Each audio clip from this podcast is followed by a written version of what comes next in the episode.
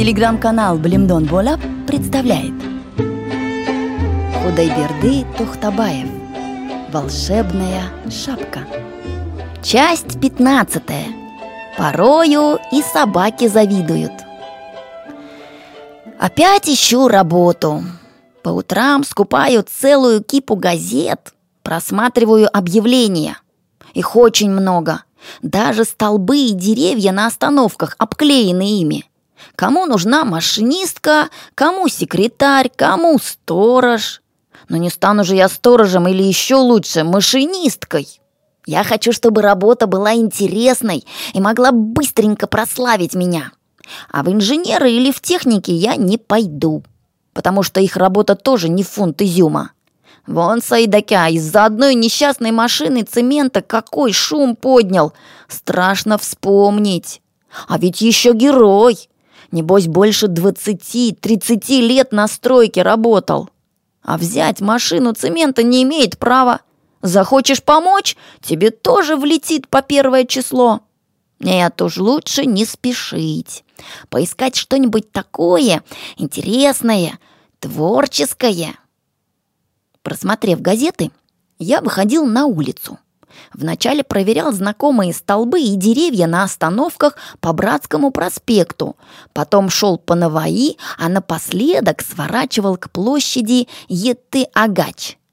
Не зря умные люди сказали, что кто ищет, тот всегда находит. Однажды я увидел бумажку, приклеенную к телефонной будке. Это было то, что я так долго искал.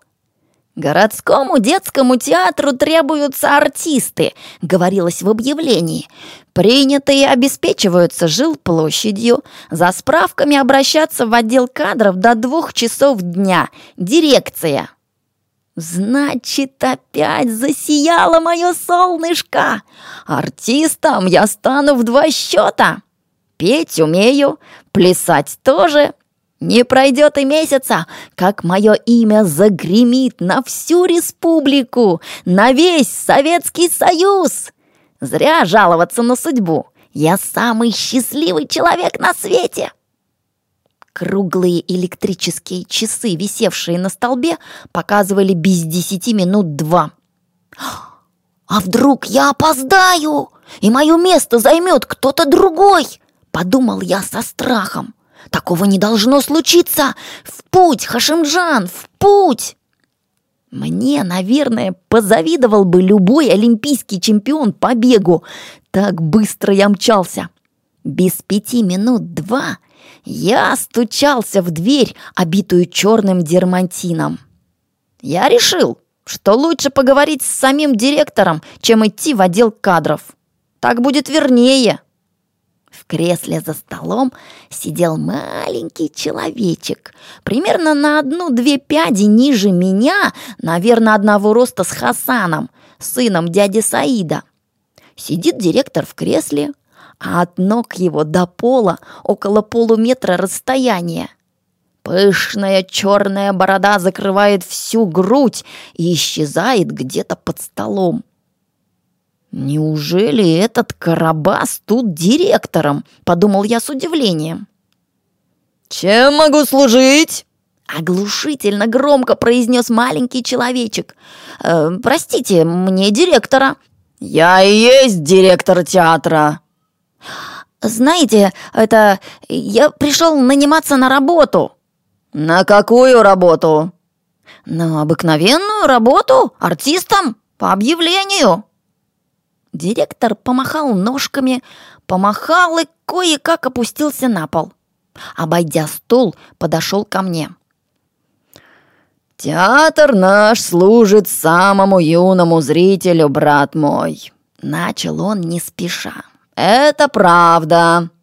Но хотя зрители наши детишки, брат мой, в театре работают вполне взрослые, серьезные люди, артисты по образованию и призванию. Как видите, мы не сможем принять вас на работу. Вы для этого слишком молоды, брат мой, и театрального образования у вас, конечно, нет». Директор перевел дух, погладил бороду и продолжал, глядя куда-то в окно. Люди вашего возраста, брат мой, наше ремесло представляют как одно сплошное удовольствие. Им подавай славу, цветы и аплодисменты, а в сущности жизнь актера — это адский труд, талант плюс труд, кропотливый, изнурительный труд — Прежде чем мечтать об искусстве, брат мой, надо уяснить себе, есть ли у тебя способности. Ведь не всякий человек сможет войти в образ собаки, коровы или козы. Это я-то не смогу войти. Да я лучше любого вашего артиста умею лаять, блеять и мычать.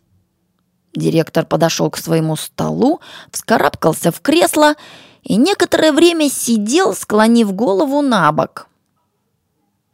«Тогда давайте попробуем, брат мой», — сказал он потом. «Пролайте-ка собакой». «Какой собакой?» «Например...»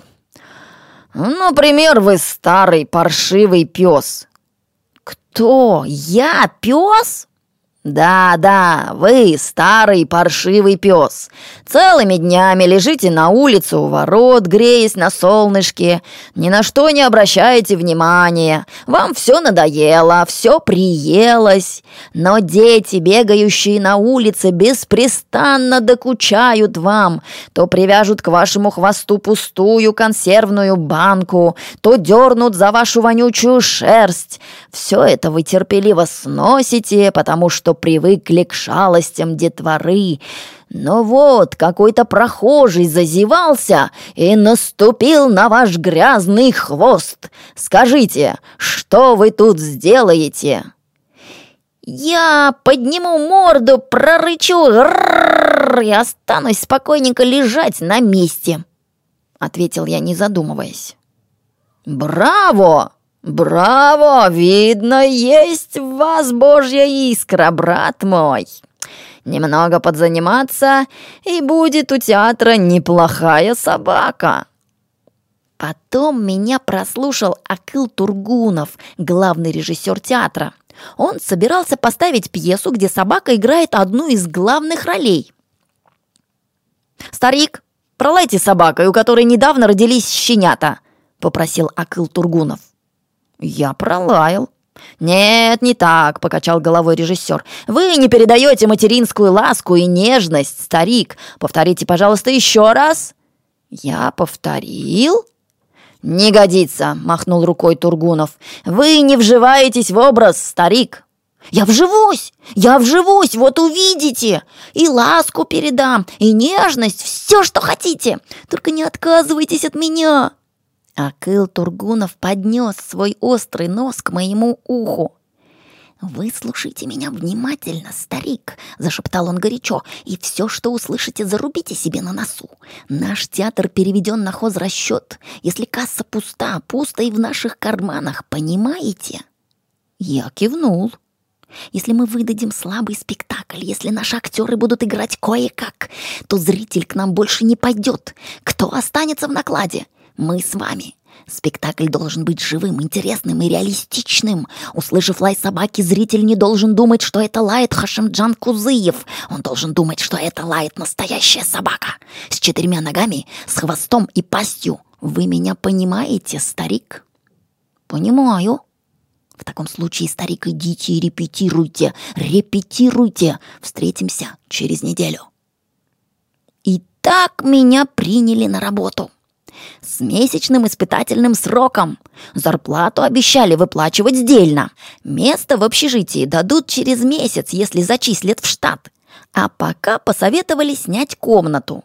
Мне это было на руку, потому что в общежитии я не смог бы репетировать. Теперь все зависело от меня самого. С помощью волшебной шапочки я разыскал не комнатку, а небольшой дом с двориком на окраине города. Прибив к калитке дощечку с надписью «Осторожно, во дворе злая собака», приступил к репетициям. В день я вживался в образы нескольких собак. В первой половине скулил, как голодный, осиротевший щенок – Потом лаял собакой, которая защищает своих детей. Во второй половине дня и особенно по ночам выл страшным голосом волкодава. Спал я не на кровати, а у дверей, постелив под себя ветхий тюфячок. Научился просыпаться от малейшего шороха, как настоящая собака, и выть на луну. Конец пятнадцатой части.